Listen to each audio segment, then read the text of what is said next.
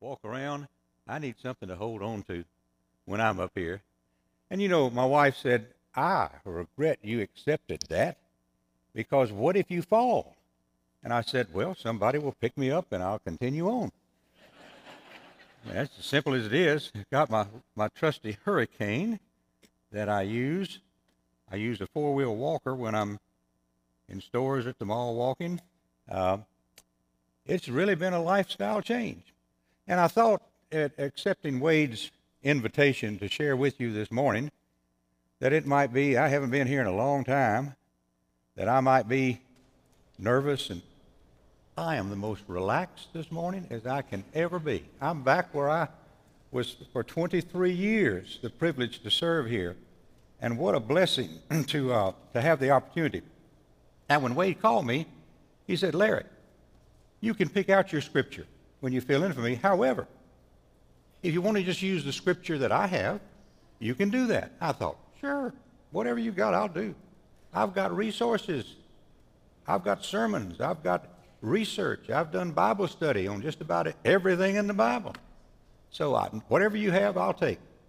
And he said, well, it's the rich man and Lazarus from Luke chapter 16. I thought, no problem. Got plenty of resources. Then I hung the phone up and I thought, oh my goodness, what have I done? You know, when I, when I retired here in 2009, I realized that if I carried all the stuff from my church office home, it would be grounds for a divorce. One retired man told me that when he retired, he went home and thought that he and his wife owned that home. He found out that's not true. She owns it. I'm a resident there. He's actually rented an office on Baum Drive. And I thought, what am I going to do? One of our members, Mike Roberts, who was manager of Bonnet's Carpeting uh, for many years and big building on Middlebrook Pike, said, Larry, I've got empty office space there. We're not going to rent that. Would you like to have an office there? I said, yes. And when I moved out, uh, the custodians helped me. We filled up that church tr- uh, truck. We drove down to Bonnet's office, and I went into my new office that I had, and I contracted with Jerry McClellan in our church, and he built me a nice bookshelf, and Mike Roberts gave approval for that to be added. And by the way, it was a bookshelf. When I left Bonnet's office, he took it apart, I can put it in the new office that I'll get one day. So that's just a real blessing. And for 10 years, I had that office at Bonnet's. Then Mike retired, and the Bonnet's Corporation decided they wanted to downsize. So they sold the building, and I lost my office. So I came to talk to Gary, and I said, Gary, is there any place in the church where the old former pastor could have an office? He said, I would love to do that, but we just sold the ministry center, building past the uh, core and the annex, and uh, uh, several have moved over to the church. We're full. He said, however, Wade and I can work out an office for you in the new ministry center when it's finished. So I put my, all my resources in storage. Four file cabinets of sermons and Bible studies, 80 books, boxes of books, uh, all kind of memorabilia and plaques and pictures and all kind of stuff, and crammed it into the storage area of North Shore Pellissippi Parkway. That's where it is. If I went to try to find something on Luke 16, it would be like finding a needle in a haystack. It's impossible. It's all stacked and, and crammed together.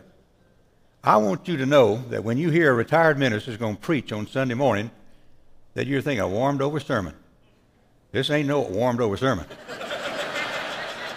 I had to go to the church library this week for several hours and work like a Turk. So don't tell me you noticed where I preached on this back in 2008 or whatever, because you won't hear this sermon because this is one that comes from the heart.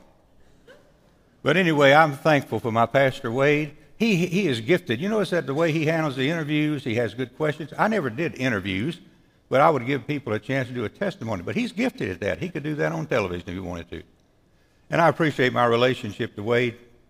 As the former pastor, many of you heard me say, that when he and I talked, when he was considering the church, I said, Wade, if you accept that church, you're going to be as happy as you can be the whole time you're there because I promise you, I was as happy on the day I retired after 23 years as I was when I came in 1986. That's this kind of. And another thing, do you realize that for the past 71 years, Central Baptist Church has only had four pastors. Henry Childs came in 1951 and served for 21 years. He was my pastor emeritus. He and Bobby retired and came back, and I was blessed to have this man who was a prince of a person, a wonderful Christian minister, and conducted their memorial service when they passed away. What a blessing. Now, Bill and I say that, uh, Bill Brewster and I say that Henry Childs put this church on the map, and we just built on it. Wade said, I didn't know Henry, but I've heard enough about him to know he was special. I just wonder, how many of you joined Central Baptist during Wade, uh, during uh, Henry's tenure? Would you raise your hands, please? Several of you. You're the veterans. Thank you. How many of you joined Central Baptist Church under Bill Brewster's ministry? Would you raise your hand? Oh, there's a good group. All right, during Bill. How many of you came into the church during Larry Field's ministry? Would you raise your hand? Ah, got a good group there. How many of you joined during Wade Bibb's ministry? Would you raise your hand? Another good group.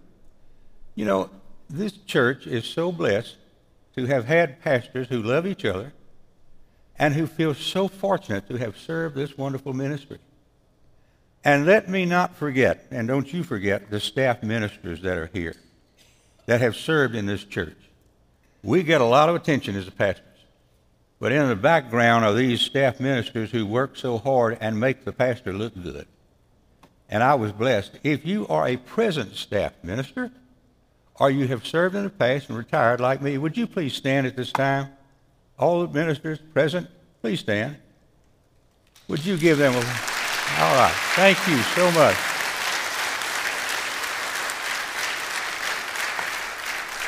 Don't forget, and your support staff. Don't forget the people who work here could probably get better salaries in a secular job, but they feel this is a ministry that they want to continue. So I'm thankful for that. And it's just so fortunate to have served with so many good people. And by the way, Mac Bingham was my right hand man. I'm so thankful. We honored him at the 125th anniversary. Mac is in the hospital, as many of you know, very ill. Susan and Celie, his daughters, are ministering to him. Pray for Mac and the doctors and nurses that minister to him. Uh, there's just not a finer staff member that I could ever have than a person like Mac Bingham. So I'm very thankful for him. So I'm just grateful for, for the privilege to have this opportunity this morning and to share again how much this church means to me. Now, the scripture that I inherited from Wade in his series on Jesus 365 is from Luke chapter 16. And I want to share that passage with you this morning. Now, I will be reading from a contemporary uh, illustration or of, of, of translation, of the N.T. Wright's contemporary translation. And let's read together this parable. You see, Jesus used parables, he used illustrations, he used uh, situations that even a child could understand. That's why it boggles my mind to see some of these very gifted theologians come in and use flowery words, and people don't have any idea what he's talking about. Be like Jesus. And the parables that Jesus shared were very simple to understand. So I'm going to wet my whistle, and then I'm going to read from the passage that I have. Let me get some water real quick. All right, ready to go. I'm going for another hour now. There was once a rich man, said Jesus, who was dressed in purple and fine linen and feasted in splendor every day. A poor man named Lazarus, who was uh, covered with sores, lay beside the gate. He longed to, to feed himself with the scraps that fell from the rich man's table. Even the dogs came to lick his sores. What a pitiful sight. The comparison of a man who lived in luxury and a man who lived in absolute abject misery. In due course, the poor man died and was carried by the angels into Abraham's bosom, which is another word for heaven. The rich man also died and was buried, and as he was being tormented, tormented in Hades, he looked and he saw Abraham far away and Lazarus in his bosom. Father Abraham, he cried out, have pity on me. Send Lazarus. He, he still wants to be served. He still focuses on me. Send Lazarus to dip his dip of his finger in the water and cool my tongue in agony with this fire. My child, replied Abraham, Remember that in your life you received good things, and in the same way Lazarus received horrible things. Now he's comforted here, and you are tormented. Besides that, there is a great chasm between, standing between us. People who cross over cannot cross over from here to you, nor can you cross over from there to here. Please then, Father, he said, send him, send him to my father's house. I've got five brothers. Let them tell about this so they don't come to into the torture chamber. They've got, they've got Moses, Abraham said, and the prophets. Let them literally listen to what they have to say. No, Father Abraham, he replied. But if someone went to them from the dead, they would repent. If they don't listen to Moses and the prophets, came the reply. Would they be convinced, even if someone came from the dead? And of course, the answer is no. People knew that Jesus had been resurrected, and they didn't believe. So there, there's a difference, a great chasm. And my sermon is entitled, You Make the Call. For several years, in my younger days, in Mississippi and Louisiana, where I pastored, I was a football official. I like to turn around and wake up the choir from time to time. I used to do that so that you pay attention. They had to look at my best side for many, many years, and I regret that. But I want them to stay awake. I was a football official. I wore the striped shirt. I threw the flag. I, worked with our referee to mark off the penalty. You know, you couldn't have a good football game without good referees. And, and I loved it because, you know, as a pastor, you, you wore a nice suit sometimes to, to, to church and dressed up nice and on your best behavior. But out there on Friday nights, I could sweat and run, and nobody knew me, and I could, I could be anonymous. Enjoyed that role as a, as a football official. To show you how far out in the country this was, I was officiating uh, as the umpire behind the defensive line a game between Topeka Tilton and Bogue Chitto. Now, if that's not in the sticks, I don't know what is. But I threw a flag, very obvious penalty, and they were marking off the penalty and I was getting booed from the side that uh, didn't like the call. And up in the stands, I heard this You're a preacher and you make a call like that? and I thought, Lord, somebody else besides you knows me here. I never found out who that was. But I couldn't be completely anonymous. But I enjoyed that. That was fun. When a penalty took place, you make the call. Dan Wilford was a friend of mine. He was manager or director of the hospital in Tupelo, Mississippi, where I passed before I came here. and he was a Southeastern Conference official.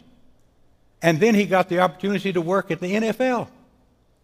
And he flew home one night from a game in New York. And he was going home late at night. The, the, the plane landed in Golden Triangle Airport. And he was going back to Tupelo, about 80 miles. At 12 midnight, nobody's going to be out on the road. It's flat roads and pretty straight. He was hitting 80 and 90. He was ready to get home. All of a sudden, blue lights, and he's thinking, what in the world is he doing out at this time of night? He pulled over and he thought, I'm going to get out of this ticket. You watch me. Thinking to himself. The trooper came up and said, Mr. Wilford, can you see your license? He gave his license. He said, You realize you were in a 65 mile zone and you were going 70 or 80, maybe 90. He said, Yes, sir, I'm anxious to get home. I worked in New York today and I'm just exhausted. He said, You worked in New York? What did you do? He said, Well, I'm a National Football League football official. He said, You got to be kidding. What game did you, did you referee in uh, New York? He said, The game between the New York Giants and the uh, Baltimore Colts. He said, I watched that on TV. And Dan thought, I got it made. The trooper opened his little book up and said, Mr. Wilford, when you're a football official, do you call them like you see them? He said, I do. And he wrote the ticket out. so I enjoyed my officiating. It was a good experience. And the title of the message is You Make the Call. Folks, when you die, there are one of two ways to go. And once you go, you can't get back here, nor can you go to the other place. The Bible is very clear about that. What did Jesus say? He said, I am the resurrection and the life. He who believes in me, though he die, yet shall he live.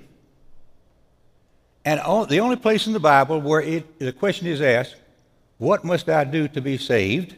The Philippian jailer asked Paul and his companions who did not take advantage of the earthquake and escape from the prison. He thought he was going to pay the penalty for, what he, for them escaping. And when he had heard their hymns and their testimonies, he came in trembling and said, What must I do to be saved? And Paul said, Believe on the name of the Lord Jesus Christ, and thou shalt be saved. You and I have a birth date. I've got one coming up in October. I'll be 79 years old. I used to think 60 was ancient. I don't feel that way anymore. I do not know my death date. If I were a convicted killer and sentenced to death, I'd probably know my death date. The judge will tell me what it's going to be. But most of us don't know.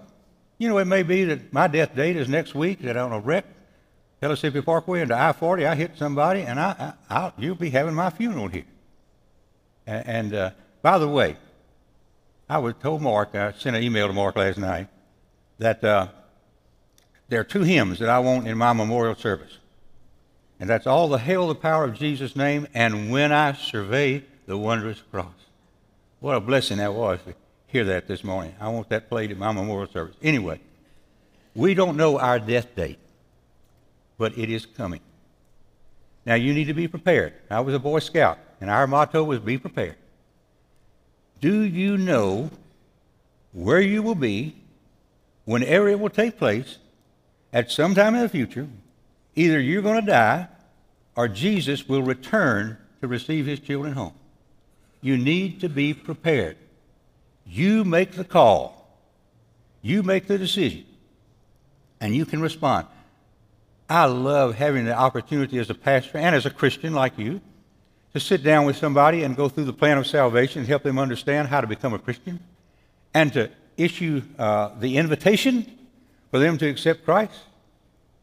One man in my first little church in southwest Mississippi, uh, he drove a bread truck. And he was kind of shy. His, he wanted his wife and children to come to church, but he didn't want to come to church. And, and I said, Well, what if I pop in? If you, if, you, if you tell him I'm coming, he'll leave. She said, He sure will. And so I knocked on the door, and he was in there with him. Well, he was nice and kind, you know, to welcome the pastor. A little bit nervous. I looked back in the room, and I saw a sheet over a table. I said, What's that? And his face turned red. He said, Pastor, I'm sorry, that's a pool table. back in those days, pool table was considered like the pool hall, you know, not, well, churches have pool tables now, but back then it was kind of a connotation. And I said, well, take the sheet off. He did. I said, well, give me a cue stick. I said, eight ball, best two out of three. We played pool for about an hour, and next Sunday he was in church with his family for the first time. So it was a pool table that got that man, through my witness, into the church. There was another experience I had that didn't turn out so well. There was a wonderful woman in a church I served in southwest Mississippi, another church, and she said, I want my husband to come to know Christ. I said, Well, can I come speak to him? She said, He'll probably be nice to you, but he's, he says he's not going to say. He wants me and the children and the grandchildren to go. He doesn't want to go. So I came in, said, Mr. Weekly, thank you for letting me in your home. I'd like to share with you the plan of salvation, how God loves you. And I went through Billy Graham's steps to peace with God. Uh, you know, we are, we are sin, we're sinners. We cannot save ourselves. Jesus Christ died and came alive for us, and I received him. I went through that little booklet, used the scripture, tried to explain it. I said, now, Mr. Weekly, would you like to accept Jesus as your Savior? Oh, we got a hallelujah moment coming. The wife's going to be tears in her eyes. The children and grandchildren are going to be happy. It's going to happen. And not mean, not condescending. He looked at me in a, in a very firm way and said, No. I was shocked. I just thought I'd done a good job at it. But I was really disappointed for his wife and for, for me and especially for him because he made the call and he said no. Several years later, when I was at another church, I received the bulletin where I had served in the former church, and I was looking at it, just glancing to see some of the families that I ministered to during my time there. there was a section, Welcome New Members, HC Weekly, by Profession of Faith and Baptism. Several years later, and tears came to my eyes. I don't know if it was the new pastor, or maybe a friend of his, or maybe his wife's prayers that continued, but somehow HC Weekly made the right call. Are you prepared? Are you ready? We're going to observe the Lord's Supper this morning. I appreciated Wade giving me the opportunity to do that since I did it over 200 times when I was pastor here. And what changes have taken place? When I grew up as a boy, same routine took place. Deacons were seated down front. The pastor and chairman deacons or the pastor and associate minister would come and take the cloth, the white cloth off the top of the elements and fold it like soldiers do when they fold the flag at a veteran's graveside. And we went through that routine. Then we passed out uh, the, the uh, bread to the deacons. They went back and served. Then they came back. They sat down. And then we served the deacons, the, the, the associate pastor and I. And he served me and I served him. Then we had the juice trays. We went through the whole thing again. And that's the way we did it here at Central. And I got to thinking, why do we have the white cloth over the elements? We have tops on all of them anyway. I read into the history and found out that during the pre air conditioning days, it was to keep the flies out of the grape juice. And all this time, we've been using this white cloth. I said, Mac, I mean, we're, we're not going to use that cloth anymore because the elements will be on the table. But I still realize it took a lot of time for us to pass those elements out. I visited my brother's church, which is Southeast Christian in Louisville, Kentucky, one of the largest churches in the, in the nation. And they serve the Lord's Supper every Sunday. That's the disciples of Christ. I noticed where the deacons came from the back with the trays. It went much quicker. And I suggested to the chairman of deacons and to the staff that we do that here, so we started that tradition. And it really cut down on the time. We still had time to worship through the Lord's Supper. And then uh, I came today and I found this little thing that was handed to you. and I'm thinking, especially during the time of COVID, what a nice thing to be able to do to know that nobody else touched the inside of that, the bread or the cup. Only I touch it. I, I, you know, and there are no deacons down front. They would be willing to do that they, they would fill up the trays and do that every, every time we did it. I just like the idea of us being efficient. Now, as we come to the table, let me remind you that Central Baptist Church has open communion, which simply means that any person who is a believer in Christ, whether you're a member of this church or not, if you're a Christian, we invite you to join us. Here's the invitation you get high school graduation invitations. My oldest grandson is graduating from CAK this year. He'll be sending out invitations. You get wedding invitations. You get invitations to the 50th wedding anniversary. And it's vous plaît. Please respond. This is the invitation that comes to us today. Come to this sacred table not because you must, but because you may. Come not to testify that your righteousness, about your righteousness, but that you receive the love that our Lord has given us, and you desire to be his true disciple. Come because you're not because your goodness gives you the right to come, but because in your frailty and sin you stand in need of heaven's mercy and help. Come because you love the Lord a little and you want to love him a lot. Come because he loved you and gave himself for you. Lift up your hearts above the cares and fears of this world. Let this bread and this cup be a sign of God's grace to you and a pledge of your love to the Lord Jesus Christ. Receive the love of God and consecrate your uh, fresh to Christian obedience and service and to discover and do the will of God in humble faith. You have an invitation to come to the Lord's table. Now, on the night that he was crucified, our Lord did not say to his disciples, Go to the city square and set up a lot of tables and invite everybody to come. He didn't say that in a private upper room, they had the Lord's Supper. So the Lord's Supper is not just for anybody, it's for believers. And we look forward to that. According to the scriptures, it says that when he and his disciples met, the first thing that he did was to take bread, and he broke it, and he passed it to his disciples, and he said, Take, eat, my body given for you. Would you take your little cup, and would you take the bread out of the bottom of it very carefully, peel it back, and take that in your hand? I'm going to share a scripture, and then we're going to partake of the bread together. All right, let's, the scripture is from the Gospel of John. This is the bread that came out of heaven. Not the kind of bread that our fathers ate and died, the manna that met a physical need in the Old Testament, and it lasted for a day. This is the bread of the New Testament, the body of Christ, and it meets a spiritual need, and it meets it for all eternity. We will partake of the bread. Now, after Jesus passed the bread to his disciples, he took the cup, and having prepared the cup, he gave it to his disciples, and they passed the cup around, and they said, Take, drink, my blood shed for you. We will partake of the cup.